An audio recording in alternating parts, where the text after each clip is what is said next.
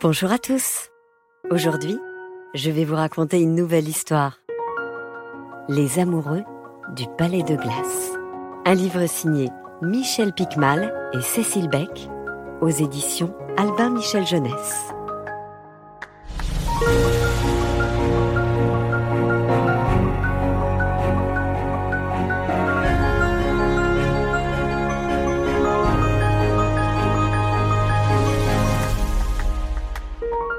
Il était une fois, aux confins de l'immense et froide Russie, une reine aussi laide que cruelle. Elle gouvernait le pays d'une main de fer, et ses sujets tremblaient devant ses caprices.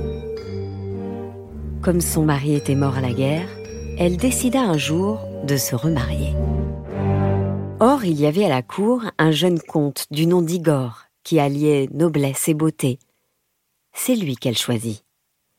Persuadée qu'on ne peut rien refuser à une reine, elle envoya sa dame de compagnie lui annoncer qu'il était l'heureux élu.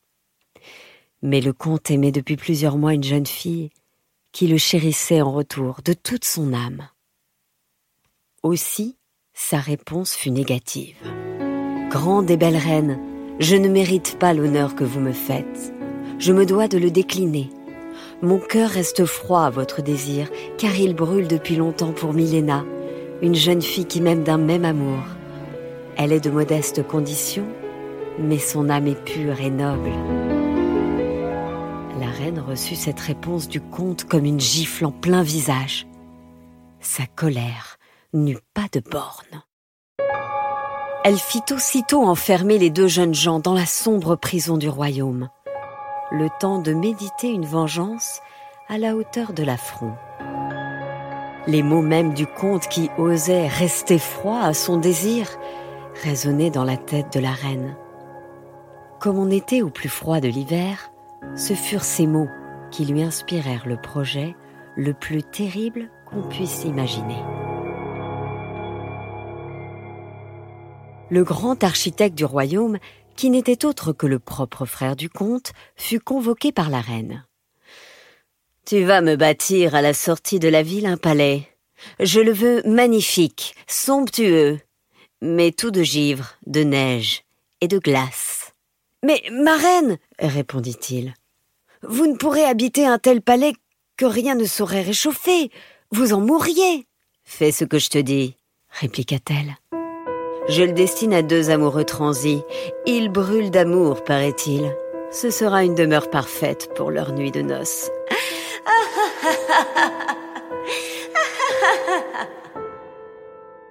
L'architecte quitta le salon le cœur sombre, car il avait deviné quelle vengeance horrible la reine préparait à son frère et à celle qu'il aimait.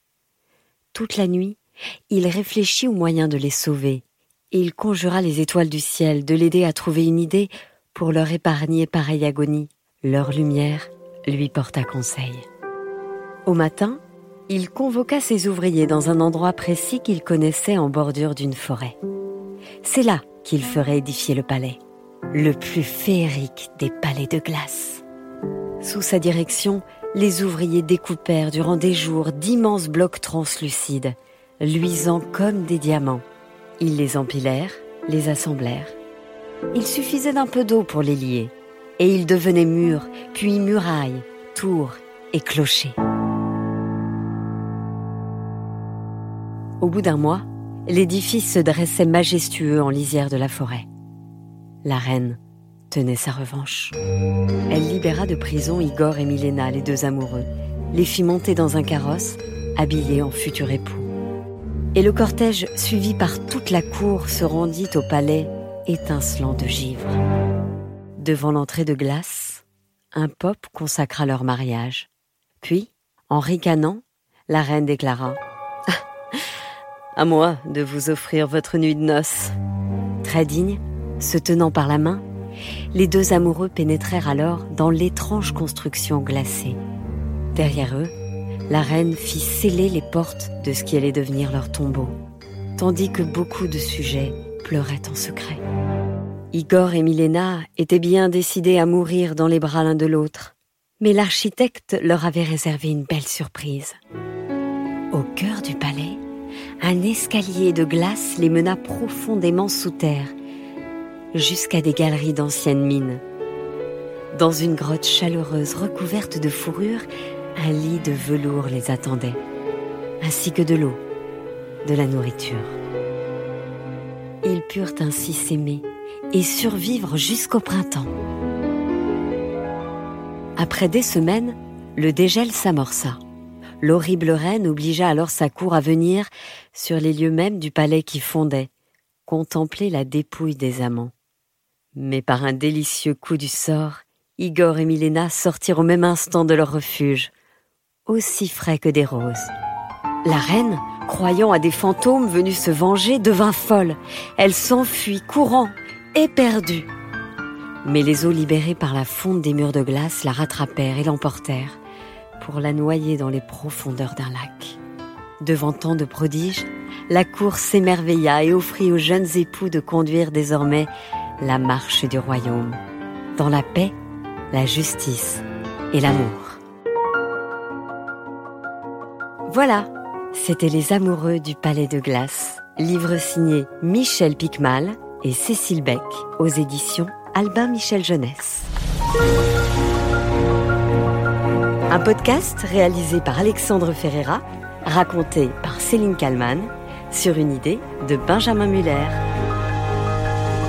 N'hésitez pas à aller mettre une note à notre chaîne de podcast, sur Apple Podcast par exemple, ou alors demandez-le à vos parents, ça nous encourage beaucoup pour la suite. Très bientôt, une nouvelle histoire. Bientôt, une nouvelle histoire, avec d'autres voix extraordinaires, comme celle de la méchante marâtre. Je te préviens que je peux faire aussi cette voix.